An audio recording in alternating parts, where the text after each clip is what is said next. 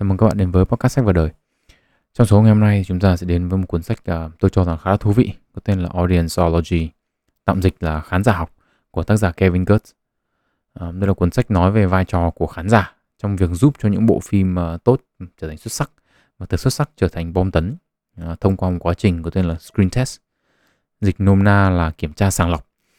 Uh, bình thường ý, thì tôi sẽ cố tránh sử dụng tiếng Anh uh, nhất có thể mặc dù là khi mà dịch sang tiếng Việt thì, thì nghe nó rất là ngớ ngẩn như à, số lần trước chẳng hạn.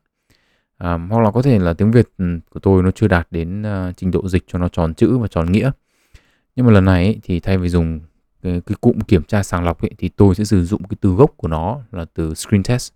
Lý do thì tôi cho rằng là dịch sang tiếng Việt thế nào đi chăng nữa thì nó cũng sẽ mất đi cái cái cái nó sẽ mất đi một phần nào đấy ý nghĩa của cái từ này. À, thế nên là tôi quyết định là tôi sẽ giữ nguyên nó và sử dụng nó bằng tiếng Anh. À, ngoài ra ấy, thì cuốn sách này có nói rất là nhiều về phim và nhiều nhân vật nổi tiếng khác nhau trong lịch sử điện ảnh Mỹ. À, nhưng tôi sẽ chỉ chọn những cái những cái ví dụ nổi tiếng trong những cái năm gần đây để các bạn dễ nhận ra thôi. Ok. À, thế thì không để các bạn chờ nữa thì chúng ta sẽ đi vào nội dung của cuốn sách ngày hôm nay.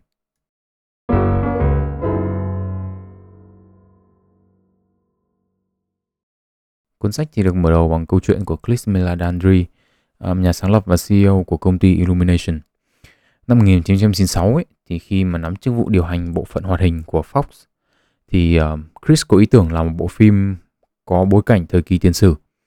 Um, sau khi thấy được tài năng của xưởng phim Blue Sky ấy, thì Chris quyết định là làm với họ một bộ phim có tên là Kỳ Băng Hà. Nếu bạn nào không nhớ ấy, thì Kỳ Băng Hà là cái phim mà có con voi ma mút này, có một con lười này, có một con hổ răng kiếm này, một chú bé loài người với cả một con sóc. Cái con sóc mà cứ đi tìm cái chỗ giấu cái hạt ừ, acorn của nó ấy. Thế thì trong bản đầu tiên của Kỳ Băng Hà ấy, thì để tạo cảm xúc cho khán giả, Chris quyết định là cho Diego là con hổ răng kiếm ấy, chết. Nhưng mà khi đưa bản này ra cho khán giả xem thử ấy, thì họ hoàn toàn không đồng tình với kết cục này của bộ phim và họ nói rằng là à, họ không sẵn sàng để cho một cái nhân vật chính mà chết một cách lãng xẹt như vậy. Kevin Gertz, ấy, tác giả cuốn sách, thì khuyên Chris rằng là ông và nhóm của mình thì cần phải sửa cái kết đi, tìm một cái cách khác để mang đến cảm xúc cho khán giả. Trong bản cuối cùng của bộ phim ấy, thì Diego vẫn xả thân cứu uh, con voi mammoth Mani. Um, và cả cả nhóm ấy thì tưởng rằng cái Diego đã chết rồi nhưng mà đến đoạn kết ấy thì Diego vẫn còn sống. Um, và cái đoạn mà tạo cảm xúc cho người xem ấy thì được đổi thành là um, cái đoạn Diego đuổi kịp hai người bạn để chào tạm biệt cái chú bé loài người. Um, đây là cái sự thay đổi mà Chris cho rằng là biến kỳ băng hà từ một bộ phim có thể thất bại trong phòng chiếu trở thành một trong những phim hoạt hình thành công nhất trong lịch sử của Fox à, và là bộ phim hoạt hình đứng thứ ba về mặt doanh thu trong những tuần đầu tiên công chiếu tại cái thời điểm đó. Chỉ đứng sau uh, câu chuyện đồ chơi và tập đoàn quái vật. Sau thành công của kỳ băng hà ấy, thì Chris quyết định ra mở công ty riêng có tên là Illumination. Và với sự giúp đỡ của tác giả cuốn sách ấy, thì studio của ông cho ra đời thương hiệu. Mà bạn nào xem nhiều phim thì chắc chắn là nghe cái tên Illumination là biết. À, là series phim uh, Despicable Me với mấy cái con minion mà màu vàng vàng ấy. À, vậy thì tác giả cuốn sách Kevin Gert là ai? Và chính xác thì là cái việc mà ông ta làm là cái gì?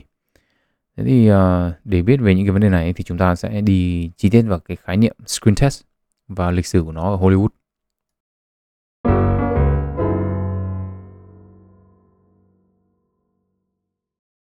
À, thế thì chương đầu tiên của cuốn sách ấy thì có nói về hành trình của Kevin Kurtz từ một cậu bé đam mê phim trở thành trung tâm của mảng nghiên cứu phim ở Hollywood. Kevin ấy thì không chỉ đam mê phim ảnh không đâu, mà lớn lên ấy thì còn à, theo đuổi nghệ thuật thứ bảy ở mảng diễn xuất. Tuy nhiên ấy, ông không quá thành công với cả uh, sự nghiệp diễn xuất của mình, uh, chủ yếu với các cái show diễn kiểu Broadway hoặc là đóng quảng cáo thôi. Uh, nhưng mà sự nghiệp của ông thay đổi khi mà ông trở thành người điều hành cho những buổi screen test của một công ty uh, chuyên làm nghiên cứu thị trường cho các bộ phim của Hollywood. Thế thì screen test là gì và quá trình này diễn ra thế nào? Screen test ấy, là một buổi chiếu bản chưa hoàn thiện của một bộ phim và thu về ý kiến khán giả để đưa ra những điều chỉnh cuối cùng trước khi đưa bộ phim ra công chiếu. Do là đưa ra một cái bản chưa hoàn thiện thì ở đầu tất cả những cái buổi screen test ấy, những người điều hành giống như là Kevin Kurtz đã từng làm ấy thì sẽ đứng lên và nói với khán giả à, như này để ở đây tôi dịch nguyên văn tức là bạn sắp sửa được xem một bộ phim chưa hoàn thiện bạn có thể để ý thấy màu sắc và âm thanh chưa được cân đối một cách hoàn chỉnh phần nhạc là tạm thời các bạn chỉ cần biết rằng khi bộ phim này được chính thức ra mắt, tất cả các phần kỹ thuật đều sẽ được hoàn hảo. Ngoài ra thì tất cả những người tham gia những buổi screen test này thì đều phải ký văn bản đảm bảo ờ, cái sự bảo mật cho bộ phim. Quá trình screen test ấy, thì sẽ được bắt đầu bằng việc là quản lý của một hãng phim thường là người quản lý ở mảng nghiên cứu này nhưng mà cũng có thể là người đến từ quản lý của marketing hoặc là phân phối um, gọi điện đến cho công ty nghiên cứu của Kevin và nói rằng là phần hậu kỳ của bộ phim đang trong giai đoạn hoàn thiện và đã có một bản để có thể được đưa ra để screen test. Chủ đề của cái cuộc bàn luận này ấy là bộ phim sẽ nhắm đến đối tượng nào, tức là có thể giống bộ phim nào đã từng được test trước đó không. À, đối tượng khách hàng này là một yếu tố rất quan trọng trong việc chiêu mộ những người đến cái buổi screen test đó. Thường thì những cuộc điện thoại này khá gấp, nó chỉ nó diễn ra khoảng 1 đến 2 tuần trước cái buổi uh, kế hoạch screen test của hãng phim thôi. Trong trường hợp mà phải screen test những bộ phim bom tấn ấy, hoặc là bộ phim được nhiều người chờ đón ấy, thì những buổi chiếu thử thì thường sẽ được tổ chức ở những địa điểm khá là xa Hollywood để tránh dư luận. À, chính vì thế công ty của Kevin sẽ phải lên kế hoạch để di chuyển và mang theo những cái trang thiết bị cần thiết. À, một đội sẽ được gửi đi tiền trạm và làm những cái nhiệm vụ hậu cần mà không thể xử lý được từ xa như là thiết lập hệ thống máy quay tia hồng ngoại hay là các cái máy quay được quay được trong bóng tối để có thể quay lại phản ứng của khán giả. À, việc chiêu mộ người xem cho những buổi screen test này thì thường được thực hiện sử dụng cơ sở dữ liệu nội bộ thì nó gồm dữ liệu của hàng triệu tín đồ của bộ môn nghệ thuật thứ bảy này à, cũng như là những số liệu về mạng xã hội của họ à, một phương pháp khác đơn giản hơn và thô sơ hơn ấy được là sử dụng một cái đội ngũ tuyển dụng trực tiếp và có thể là chiêu mộ những người đi xem phim ở cùng cái dạp mà có buổi screen test đấy hoặc là đi mua sắm ở những cái trung tâm thương mại gần đó trong lúc đó thì nhân viên ở trụ sở chính ấy sẽ phát triển bộ câu hỏi khảo sát đặc thù cho bộ phim được à, screen để gửi cho hãng phim để kiểm duyệt. Ờ, những người được chiêu mộ đến xem phim này ấy, thì thường là những người họ không biết đến họ đến xem phim gì. Ờ, đây là một trong những khó khăn chính khi mà chiêu mộ người xem vì việc thuyết phục một người bỏ ra 3 tiếng đồng hồ để xem một bộ phim mà họ không có một chút thông tin nào thì không đơn giản. À, một cách mà các hãng phim không để lộ việc screen test những bộ phim nổi tiếng là đưa thông tin sai lệch cho người xem. Ví dụ như là họ chiêu mộ đến để xem phim A nhưng mà thực tế lại là phim B. À, tuy nhiên ý, việc làm mà có tính lừa người này thì thường không nhận được phản ứng tích cực.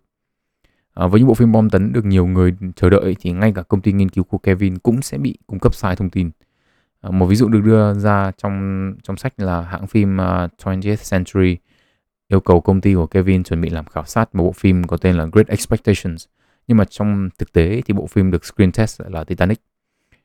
Um, trong buổi screen test sau khi một bộ phim kết thúc ấy, thì tất cả khán giả sẽ, trong dạp ấy sẽ được đưa bản khảo sát để trả lời. Sau khi tất cả đã hoàn thiện khảo sát ấy, thì một nhóm sẽ được giữ lại để làm khảo sát định tính. Cụ thể là họ sẽ được ừ, hỏi về những cái chi tiết chưa hợp lý trong phim này, tình tiết nào dài quá, ngắn quá, cần bổ sung, cần thay đổi, vân vân vân vân. Nhóm này thì sẽ được lựa chọn dựa trên đối tượng khách hàng chính mà bộ phim nhắm tới. Um, hai loại hình nghiên cứu được thực hiện song song này, tức là những bản khảo sát thì là nghiên cứu định lượng và nghiên cứu định tính thì là phỏng vấn nhóm sẽ được sẽ đưa được ra hai nguồn thông tin quan trọng với những nhà làm phim. Những cuộc phỏng vấn nhóm thì cho phép Kevin đào sâu hơn để hiểu xem là bộ phim đang mắc phải những vấn đề gì uh, với cái nhóm đối tượng chính đó. Và những thông tin này ấy, thì sẽ giúp cho các nhà làm phim cần biết phải sửa ở đâu để cải thiện một con số. Con số này ấy, thì được lấy từ những cái bản khảo sát, được lấy từ nghiên cứu định lượng. Thế thì trong bản khảo sát ấy, có một câu hỏi rất là quan trọng được để ngay ở đầu tiên. Câu hỏi số 1 đấy tôi à, dịch nguyên văn ở đây là phản ứng chung của bạn về bộ phim là gì có 5 đáp án đáp án thứ nhất là tuyệt vời đáp án thứ hai là rất tốt đáp án thứ ba là tốt. Đáp án thứ tư là bình thường. Và đáp án cuối cùng là tệ hại. Thế thì con số quan trọng ở đây ấy là phần trăm số người chọn hai đáp án tuyệt vời và rất tốt. Tại sao con số này lại quan trọng? Lý do rất là đơn giản. Những người mà đánh giá bộ phim ở mức độ tuyệt vời ấy sẽ là những người ủng hộ mạnh mẽ nhất cho bộ phim đó. Họ sẽ có xu hướng giới thiệu nó cho bạn bè, người thân và tạo ra những cái lời truyền miệng mang tính tích cực để kéo người xem đến dạp trong nhiều tuần sau khi mà bộ phim được công chiếu và càng nhiều người đến xem thì doanh thu của bộ phim thì càng cao đúng không ạ à, những người đánh giá nó rất tốt đấy tức là đáp án thứ hai đấy thì chưa chắc đã ủng hộ mạnh mẽ như thế bởi vì rất tốt có thể là còn có những vấn đề khiến nó chưa hoàn hảo và điều này sẽ làm giảm khả năng đi giới thiệu uh, cho người khác ở đây thì chúng ta lấy một ví dụ cho dễ hiểu Ví dụ như là chúng ta có bộ phim A và bộ phim B. Bộ phim A có 20% người screen test đánh giá mức tuyệt vời và 60% người đánh giá nó ở mức rất tốt. Ngược lại thì phim B có 60% người đánh giá nó ở mức tuyệt vời và 20% người đánh giá nó ở mức rất tốt. Tức là con số quan trọng ở đây là cùng nhau bằng nhau là 80%. À, thế thì tuy nhiên ở đây thì con số này nó cũng gây ra một cái vấn đề. Đấy là mặc dù là cùng là 80% nhưng mà ấy, bộ phim B ấy, thì lại có thể có doanh thu gấp nhiều lần bộ phim A. Bởi vì phim B không sao có 60% đánh giá nó ở mức tuyệt vời. Tức là tương ứng với nó ấy, là một cái lượng người tạo ra những thông điệp truyền miệng tích cực nhiều hơn rất là nhiều so với cả 20% đánh giá à, mức tuyệt vời của phim A. Giống như cái ví dụ chúng ta đưa ra thì mặc dù cái con số này nó chưa chắc nó phản ánh đúng được người mà sẽ giới thiệu nó cho bạn bè. Nhưng mà về cơ bản ấy, thì đây là một con số rất là quan trọng bởi vì nó vẫn giúp cho các nhà làm phim hiểu được xem là phản ứng của khán giả đang nằm ở chỗ nào với cái sản phẩm của mình. Nên tổng kết lại là gì? Tức là mục tiêu của các nhà làm phim gồm buổi screen test là thu về cái con số quan trọng nhất đó mà họ cần biết. Tức là phần trăm số người đánh giá bộ phim của họ là tuyệt vời và rất là tốt. Sau đó sử dụng cái thông tin mà họ thu về ấy, từ cái việc phỏng vấn nhóm ấy để chỉnh sửa bộ phim, sau đó lại screen test nó một lần nữa với hy vọng là cái điểm số nó tăng lên. Yeah. À, một ví dụ thực tế cho quá trình này là bộ phim có tên là Fatal Attraction à, về Việt Nam hình như là ừ, có tựa đề là Cám dỗ chết người ra vào năm 1987. À, đại ý nội dung phim này là ông này thì có vợ con đàng hoàng rồi nhưng mà lại à, tình một đêm với cả một bà. Xong rồi bà này mê ông này quá, bám không dứt. Lằng nhằng chán chê thì cuối cùng là bà này tự sát, ông kia bị đổ oan xong là đi tù. Đến lúc cuối thì vợ ông này tìm ra bằng chứng minh oan cho cho chồng mình. Câu chuyện kết thúc. Nhưng mà đấy là bản gốc. Thế thì lúc bộ phim này được screen test ấy, thì điểm số không được cao và người xem cho rằng là cái kết quá dở. Mặc dù các nhà làm phim cho rằng cái kết như thế là có hậu. À, nhưng mà cuối cùng ấy, thì đạo diễn vẫn quyết định là quay lại đoạn kết à, và biến nó trở thành là bà người tình kia ấy thì là định đâm chết bà vợ trong phòng tắm. Xong ông kia bảo vệ vợ thì dìm con mẹ này xuống nước. Nhưng mà tưởng bà chết rồi ai ngờ chưa chết. Chui dậy cầm con dao chuyển sang đâm ông này. Đúng lúc đấy thì bà vợ kia kiếm được khẩu súng ở đâu ấy, thì bắn chết con mẹ này. thì hết chuyện. à, sau khi sự đoạn kết như thế thì điểm số của phim tăng vọt và một lượng lớn người đánh giá bộ phim là mức tuyệt vời. Thế thì năm 1987 ấy, thì Cám dỗ chết người là bộ phim có doanh thu cao nhất toàn cầu và được đề cử 6 giải Oscar. Ngoài ra thì cái cảnh kết mà quay lại ấy, thì trở thành một cảnh kinh điển trong lịch sử điện ảnh. Thế, à, trước khi đưa ra những câu chuyện khác um, xoay quanh việc screen test ấy, thì chúng ta sẽ điểm qua một chút về lịch sử của việc screen test ở Hollywood. Theo như cuốn sách ấy, thì phiên bản sơ khai của mô hình screen test hiện đại mà tác giả biết đến ấy, là vào năm 1939 với một bộ phim tên là Wuthering Heights. Tôi cũng chả biết phim này dịch sang tiếng Việt là gì, phim này cũ quá rồi. Um, đây là một bộ phim được truyền thể từ tác phẩm cùng tên của nhà văn Emily Bronte, uh, được viết vào năm 1847. Trước khi bộ phim này ra mắt ấy, thì đạo diễn của nó là William Wyler ấy, thì có tranh luận với nhà sản xuất Samuel Goldwyn ấy, về đoạn kết. Goldwyn ấy, thì cho rằng là bộ phim lãng mạn không thể có kết thúc đen tối như vậy được. Um, còn Wyler nhất quyết là cái kết thì nó phải như thế. Thế để giải quyết cuộc cãi vã này thì hai ông uh, quyết định làm một buổi chiếu thử để xem phản hồi của khán giả như nào. Kết cục là khán giả không ai thích một cái kết đen tối cả. Và Wyler ấy, thì mặc dù không thích nhưng mà vẫn quay lại cái phần kết đấy. À, bộ phim thu về giải phim hay nhất của Hội phê bình phim New York và được đề cử 8 giải Oscar ở nhiều hạng mục khác nhau. À, ở góc độ cá nhân ấy, thì ở một hình thức thô sơ hơn của screen test ấy, được thực hiện bởi những cái diễn viên hài thời phim câm như kiểu là Harold Lloyd, Buster Keaton hay là một cái tên quen thuộc hơn với chúng ta là vua hài Charlie Chaplin. À, những cái diễn viên kiêm nhà sản xuất này sẽ cho khán giả xem thử những cái trích đoạn phim câm của họ và đứng xem phản ứng của khán giả như nào, tức là đứng trong dạp để xem. Cụ thể là họ sẽ xem khán giả cười ở những trích đoạn nào, những đoạn nào thì khán giả không cười để còn về viết lại kịch bản và quay lại những cái hoạt cảnh đó. À, thậm chí là Harold Lloyd ấy, thì còn quan sát cả cường độ cười của khán giả để đánh giá hiệu quả những kịch bản của mình. Thế thì những cái diễn viên và nhà sản xuất phim hài thời phim câm này ấy, là những người đi tiên phong cho việc screen test. Những buổi xem thử trích đoạn phim hài của họ ấy, thì là tiền thân của những buổi screen test nguyên cả bộ phim về sau này. Ngoài ra ấy, thì cái việc thu về ý kiến khán giả cũng được cải thiện và có thể nói là dùng từ là tin hóa lên rất là nhiều. Tức là từ việc nghe khán giả cười ở đâu ấy thì trở thành là chúng ta có máy quay tia hồng ngoại và máy quay trong bóng tối để chúng ta biết chính xác được là tại cái phút này, tại cái thời điểm này, tại cái giây này thì khán giả phản ứng thế nào với bộ phim của chúng ta. Nó trở nên phức tạp hơn rất là nhiều. Và chúng ta có cả bản khảo sát giấy lẫn là phỏng vấn nhóm. Thế thì phiên bản khảo sát phim đầu tiên ấy là thô sơ nhất ấy, thì được ra đời vào khoảng đầu những năm 1930 chỉ với một vài câu hỏi đơn giản thôi cho phép các nhà làm phim biết được là bộ phim sẵn sàng để công chiếu hay chưa. Dần dần thì việc screen test trở nên phức tạp hơn và chia thành hai loại nghiên cứu định tính và định lượng rõ ràng như ngày nay.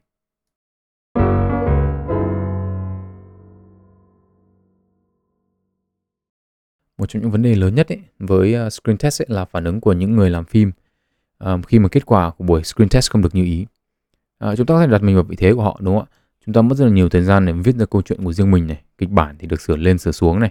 Sau đó chúng ta phải thuyết phục những nhà đầu tư, à, rồi đi tìm địa điểm quay, rồi là những ngày dài quay phim từ sáng đến tối, phải làm việc với uh, các cái diễn viên mà vừa có tài lại vừa có lắm tật um, rồi phải đi xin các cái hãng phim thêm tiền thêm thời gian để hoàn thiện tác phẩm của mình sau khi quay xong ấy, thì là nhiều ngày làm hậu kỳ trong những cái phòng tối um, trong suốt cái thời gian làm phim ấy, thì chúng ta sống nhờ đồ ăn sẵn này những cái miếng pizza hay những cốc cà phê nguội ngắt. Thế thì khi mà tác phẩm của chúng ta hoàn thiện ấy, chúng ta mang nó đi screen test với hy vọng là khán giả sẽ yêu thích cái kiệt tác mà chúng ta làm ra. Ít nhất là kế hoạch là như thế. Thế nhưng mà đến lúc mà phản ứng của khán giả không được như ý thì những người như Kevin ấy là những người làm nghiên cứu ấy, là những người hứng chịu những cơn thịnh thịnh nộ của những cái vị đạo diễn và các cái nhà làm phim này. Um, thậm chí là có một số người là không bao giờ screen test phim của mình. À, một ví dụ điển hình là đạo diễn Lý An của Ngoại Hổ Tàng Long, Brokeback Mountain hay là cuộc đời của Pi Lý An ấy thì đã từng nói với tác giả cuốn sách rằng là Picasso thì có bao giờ screen test tranh của ông đâu nghệ thuật và sáng tạo không phải lúc nào cũng có thể đưa ra cho người khác thử nghiệm và đánh giá được à, không chỉ có Lý An đâu mà một số đạo diễn có tiếng khác của Hollywood như là Clint Eastwood này, Quentin Tarantino hay là Woody Allen ấy, thì cũng thường không screen test phim của họ. À, các nhà làm phim ấy, thì thường nằm đâu đó trên một cái thước đo à, về thái độ với screen test. Ở một thái cực ấy, là có những nhà sản xuất như Ted Field là một người ủng hộ screen test hết mình. Ông nói rằng ấy, là kết quả của screen test không bao giờ nói dối bạn cả. Khán giả thì luôn đúng và kết quả screen test sẽ phản ánh điều đó. Ở thái cực ngược lại thì chúng ta có những nhà làm phim không quan tâm đến ý kiến của khán giả và làm phim thuần túy dựa trên cái tầm nhìn sáng tạo của họ. Một ví dụ cuốn sách đưa ra là đạo diễn và nhà làm phim à, Ed Wood Ông là đạo diễn của những bộ phim rất nổi tiếng như là Chiến binh Samurai cuối cùng này, Kim cương máu hay là Vinh quang. Năm 1994 ấy, thì ông đạo diễn bộ phim Huyền thoại mùa thu à, dựa trên tiểu thuyết cùng tiên của tác giả Jim Harrison. Khán giả ấy thì không hề thích bộ phim này khi mà nó um, screen test. Thế nhưng mà Ed Zwick ấy, thì không dựa quá nhiều vào kết quả screen test và chỉ thay đổi những cái chi tiết rất nhỏ của phim thôi. Ông nói là như này, kết quả screen test ấy, cho tôi thấy là khán giả không để ý nhiều đến những sắc thái khác nhau của bộ phim. Họ chỉ suy nghĩ về cách mà các nhân vật tương tác với nhau mà thôi nhưng khi mà bạn sản xuất một bộ phim ấy và tham gia vào nhiều công đoạn trong nhiều năm trời ấy thì bạn tìm cách tạo ra những sắc thái khác nhau và sự tinh tế trong bộ phim của mình. Trong những tình huống đó bạn cố gắng để tạo ra một sản phẩm hoàn hảo mà quên đi cái trải nghiệm lần đầu của người xem. À, huyền thoại mùa thu ấy thì thành công cả về mặt doanh thu tức là chi phí sản xuất 30 triệu đô và thu về hơn 160 triệu. Lẫn ở mặt giải thưởng khi mà thu về một giải Oscar và được đề cử ở một cơ số những hạng mục khác. Quay trở về với tác giả cuốn sách khi mà Lý An ấy nói về việc là nghệ thuật không phải là cái để mang thử nghiệm ấy thì tác giả cuốn sách có đưa ra một quan điểm mà cá nhân tôi cho rằng thế rất là hợp lý. Đấy là việc mà cái tiền bỏ ra để đầu tư cho một bức tranh ấy, thì không thể nhiều bằng một bộ phim được. Tất cả những cái chi phí này trừ là cái sự sáng tạo mặt nghệ thuật ra ấy thì một bức tranh không quá là tốn kém. Chỉ có bút giấy và màu. Nhưng mà bộ phim ấy thì chi phí vừa lớn thời gian sản xuất vừa lâu mà nó là còn là kết quả công sức của rất là nhiều người. Nên là việc screen test để đảm bảo cho nó thành công là một điều nên làm nếu không muốn nói là bắt buộc à, một lập luận khác của những nhà làm phim về việc không muốn screen test ấy là câu nói là khán giả không biết thế nào làm bộ phim hay. Trái lại thì tác giả cho rằng khán giả mới là người biết thế nào làm bộ phim hay. Và có những trường hợp mà khán giả cứu được những bộ phim đáng nhẽ ra không được ra dạp mà nó trở thành bom tấn. Một trong những ờ, cái ví dụ đó là phim kinh dị Paranormal Activities về Việt Nam có tựa đề là hiện tượng siêu nhiên. Bộ phim này được thực hiện trong thời gian rảnh rỗi của một nhà lập trình game ở San Diego có tên là Oren Peli. Nó được quay theo phong cách giống như một bộ phim à, ra đời trước đó vào năm 1999 là dự án phù thủy rừng Blair, uh, The Blair Witch Project. Thì Jason Blum, ấy, một nhà sản xuất phim chuyên về mảng phim kinh dị, ấy, thì nhận được một cái đĩa DVD của Paranormal Activity và ông thấy rằng ấy, đây là một bộ phim không quá xuất sắc nhưng mà có tiềm năng. À, biết được sự thành công của The Blair Witch Project ấy, thì Jason gọi điện cho hãng uh, đại diện cho Oren Peli và nói rằng ông muốn mua Paranormal Activities. Nhà đại diện ấy thì nói rằng là không có bên nào muốn mua Paranormal Activities để ra rạp nên họ đã bán nó cho một bên khác với giá 150.000 đô để cho lên đĩa DVD. Thế thì Bloom hỏi là hợp đồng đã ký chưa? Thì uh, nhà đại diện bảo là đồng ý rồi nhưng mà chưa ký.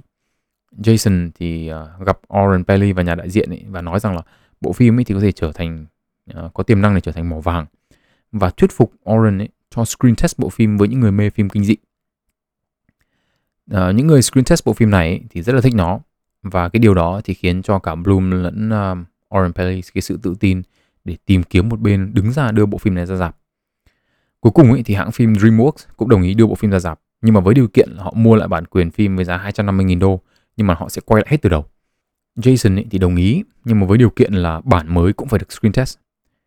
Thế thì Steven Spielberg, ấy, một trong nhà sáng lập của DreamWorks và là một trong những đạo diễn tài ba nhất của Hollywood ấy, sau khi xem DVD của Paranormal Activities ấy, thì gọi điện cho Jason và đưa ra những ý tưởng giúp bộ phim trở nên hay hơn cùng với một vài cái kết khác nhau có thể làm cho nó đáng sợ hơn nữa bởi vì Steven Spielberg rất là thích cái phim này.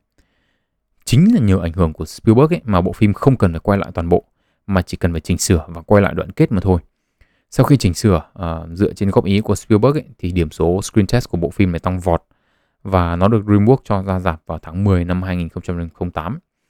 Bộ phim được làm với chi phí ít ỏi, ờ, uh, 15.000 đô, thì thu về 185 triệu đô trên toàn cầu và tạo tiền đề cho một chuỗi phim thu về gần 900 triệu đô. Thế thì um, cái lý do mà tôi đưa ra chi tiết về câu chuyện này thay vì chỉ nói sơ qua những, những câu chuyện trước đó ấy, là bởi vì tôi cho rằng là screen test không phải là lý do duy nhất khiến cho bộ phim này thành công như là tác giả lập luận mà nó còn rất là nhiều may mắn nữa. Đầu tiên là phải nói là may mắn khi mà Jason Blum có được đĩa DVD của Paranormal Activities. À, rồi đến việc hợp đồng bán bản quyền mới được đồng ý chứ chưa ký và cuối cùng là sự giúp đỡ của Steven Spielberg. À, và tôi cho rằng là nếu không có những sự may mắn này thì bộ phim dù screen test có bao nhiêu đi chăng nữa thì cũng không có được cái thành công như ngày hôm nay. À, cá nhân tôi cho rằng ấy, cái chương mà tác giả nói về việc khán giả à, biết hay không biết thế nào là bộ phim hay ấy, thì có vẻ hơi thừa thãi vì trước đó tác giả đã nói về một cái yếu tố quan trọng hơn đấy là làm phim ấy, thì phải biết mình làm phim cho ai xem những phim như Paranormal Activities hay là Huyền thoại mùa thu ấy, mà screen test với những thằng như tôi ấy, thì nói thật là điểm số cũng chỉ ở mức trung bình thôi à, một ví dụ được nhắc đến trong cuốn sách về việc đúng phim đúng khán giả là bộ phim The Age of Innocence tạm dịch là tuổi ngây thơ ra mắt năm 1993 của đạo diễn Martin Scorsese ông cũng là một đạo diễn có tên tuổi khác ở Hollywood À, đây là một bộ phim mang tính phức tạp nhất định với những yếu tố như là trang phục được làm đúng vào phong cách thời kỳ những năm 1870 và nhắm đến đối tượng là những người xem phim có tuổi và có trình độ học vấn nhất định để có thể cảm nhận hết được cái sự phức tạp này. Tuy nhiên ấy, thì khán giả đến cái buổi screen test ấy, thì là những người sống có khu vực ở trình độ văn hóa thấp hơn của thành phố New Jersey. À, người xem này thì cứ bỏ về dần dần à, rồi đến một cảnh ấy thì là có 50 người đứng dậy bỏ về. Mặc dù sai đối tượng ấy, nhưng mà vẫn có một số điều mà Scorsese học được ấy và đưa ra những thay đổi lớn cho bộ phim. Thế thì Age of Innocence không trở thành một bộ phim phổ biến, nhưng nó cũng thu về 68 triệu đô toàn cầu với chi phí sản xuất là 34 triệu. Ngoài ra thì được đề cử 4 hạng mục và thu về một giải Oscar cùng với một cơ số những giải thưởng khác. ở đây thì tôi cũng muốn nói một chút ngoài lề. Trong tất cả những bộ phim được nhắc đến trong cuốn sách thì The Age of Innocence là bộ phim khiến tôi tò mò nhất. Mặc dù nó là cái thể loại phim mà tôi không thích nhất. À, và tôi bỏ hơn 2 tiếng đồng hồ để xem bộ phim này. Mà nói thật ấy, là mặc dù là nó không làm tôi thích cái thể loại phim tình cảm hơn một tí nào cả nhưng mà tôi cũng phải công nhận là đây là một cái câu chuyện rất là hay à, và nó được kể bằng những hình ảnh rất là chỉnh chu bộ phim này ấy, có một câu thoại ở cuối ấy, mà tôi cho rằng nó là đỉnh cao của của năng lực kể chuyện. Vì nó mở ra những cái nút thắt ngầm không được nhắc đến mà một cách trực tiếp. À, chưa kể là có những yếu tố mà tôi phải chắp ghép các cái tình tiết cùng với các câu thoại vào với nhau ấy và phải ngẫm nghĩ thì mới ra. Và tôi cho rằng ấy là một người đi xem phim bình thường ấy, thì có lẽ là sẽ không nghĩ đến. Và nếu mà bảo tôi đi xem phim này ngoài rạp chắc tôi cũng chẳng nghĩ đến nữa. À, ngồi nhà xem thì có khi còn nghĩ. À, và nếu mà bạn nào có thời gian và rảnh ấy và muốn xem một câu chuyện tình cảm thú vị hoặc là tôi làm các bạn đủ tò mò ấy, thì tôi nghĩ là The Age of Innocence sẽ không làm các bạn thất vọng. Quay trở về cuốn sách của chúng ta ngày hôm nay, thì có rất là nhiều những ví dụ về bộ phim thành công nhưng mà điểm số lại không được cao trong quá trình screen test. Một số ví dụ điển hình như là War of the Roses, cuộc chiến của những bông hồng, Big Fat Greek Wedding, tôi cũng chả biết cái phim này dịch như nào. Hoặc là Anchorman, The Legend of Ron Burgundy, tôi cũng không biết dịch cái phim này như nào luôn. Tất cả những bộ phim này thì đều là những bộ phim có điểm số thuộc hàng trung bình, không quá thấp, không quá cao nhưng đều là những bộ phim ăn khách tác giả cho rằng là nguyên nhân thành công của những bộ phim này nằm ở việc là chúng bắt được ờ, xu hướng văn hóa của thời kỳ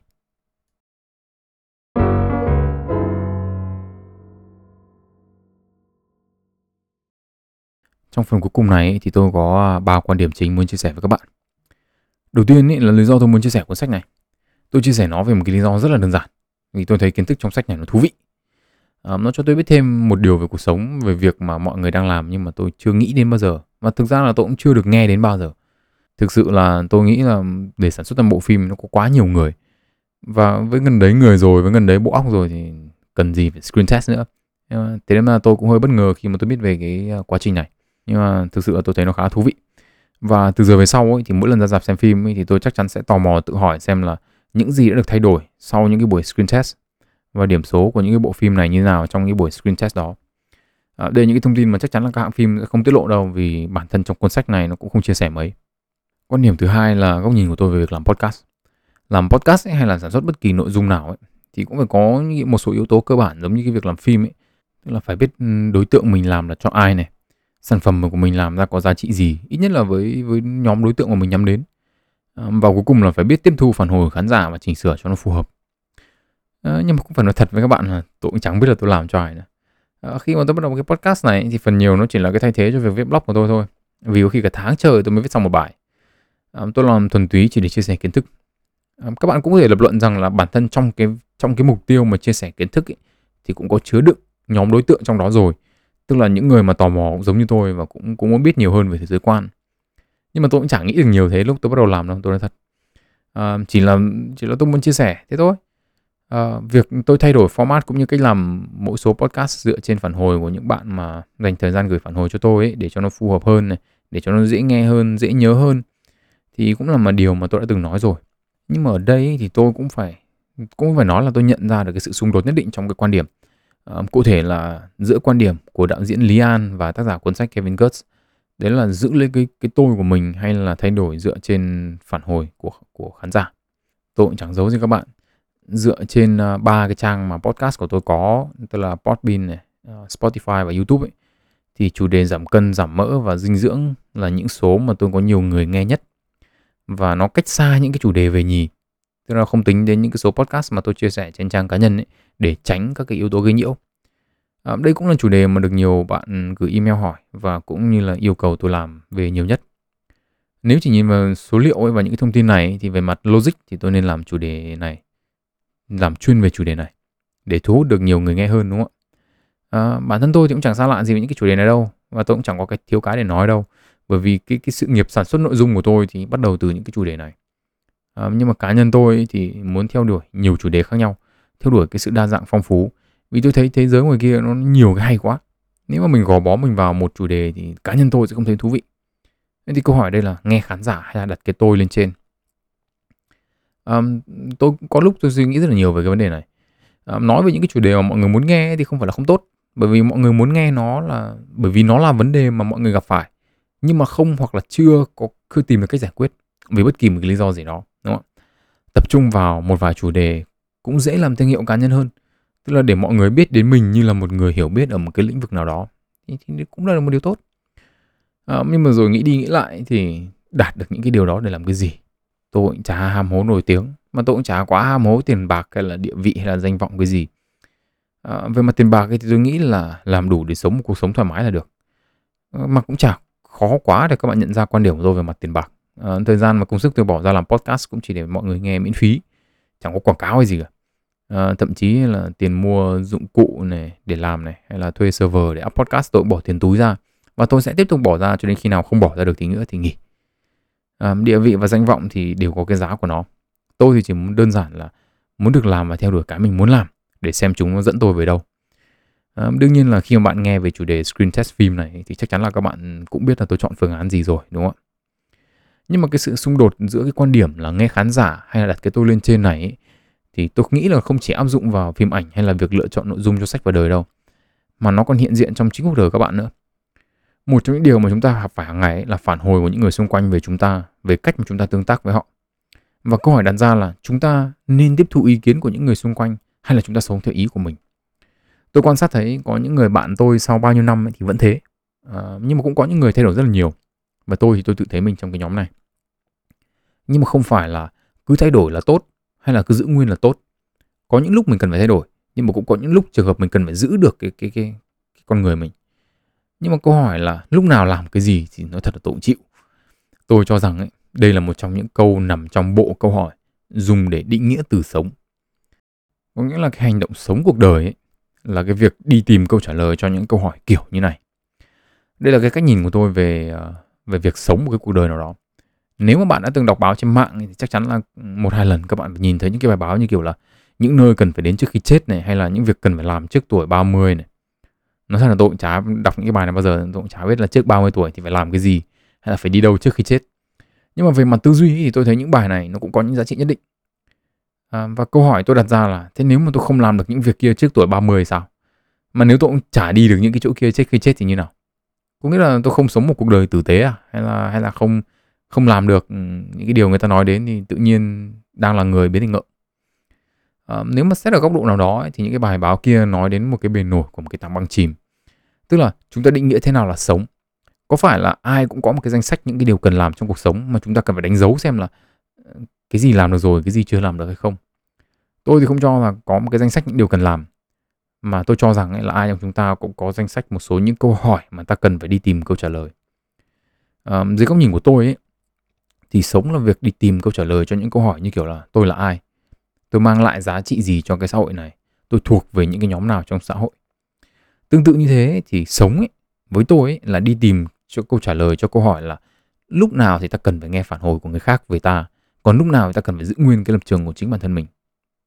Và nếu trong số ngày hôm nay các bạn nhận thấy được sự xung đột ở chính bản thân mình trong việc là nghe ý kiến khán giả trong trường quay hay là giữ nguyên lập trường của mình trong cuộc sống hàng ngày hoặc chỉ đơn giản hơn là các bạn biết thêm được về khái niệm screen test thì chào mừng các bạn đến với sách và đời tên tôi là Nguyễn Tiến Đạo.